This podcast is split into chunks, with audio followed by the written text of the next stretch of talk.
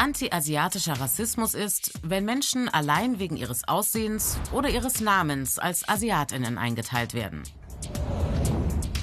Anti-asiatischen Rassismus gibt es seit der deutschen Kolonialzeit.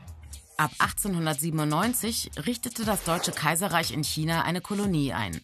Die chinesische Bevölkerung wurde von den Deutschen als rückständig und minderwertig bezeichnet. Die Deutschen müssten sie zivilisieren. Kaiser Wilhelm II. forderte 1900 in seiner Hunnenrede, den Widerstand der chinesischen Bevölkerung gegen die deutsche Kolonialmacht mit äußerster Grausamkeit niederzuschlagen. Er prägte dabei das Bild der gelben Gefahr. Bis heute glauben viele, dass asiatische Menschen eine gelbe Hautfarbe hätten. Während des Nationalsozialismus waren in Deutschland lebende asiatische Menschen von der NS-Rassenpolitik betroffen. Die Nazis steckten sie ins KZ oder ermordeten sie. Ab 1950 und vor allem ab 1970 kamen mehrere 10.000 Menschen aus Vietnam als Vertragsarbeitskräfte in die damalige DDR.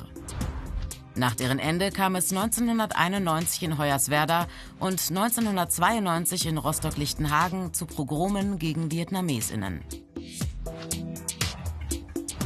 Rechtsradikale griffen unter dem Applaus gaffender ZuschauerInnen Wohngebäude asiatischer Asylsuchender und VertragsarbeiterInnen an und steckten sie in Brand. Seit Beginn der Corona-Pandemie werden als asiatisch wahrgenommene Menschen vermehrt Opfer von Beleidigungen oder körperlichen Attacken.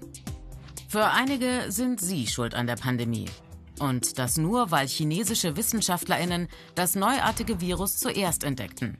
Ex-US-Präsident Trump zum Beispiel fantasierte vom China-Virus, das gezüchtet worden und außer Kontrolle geraten sei.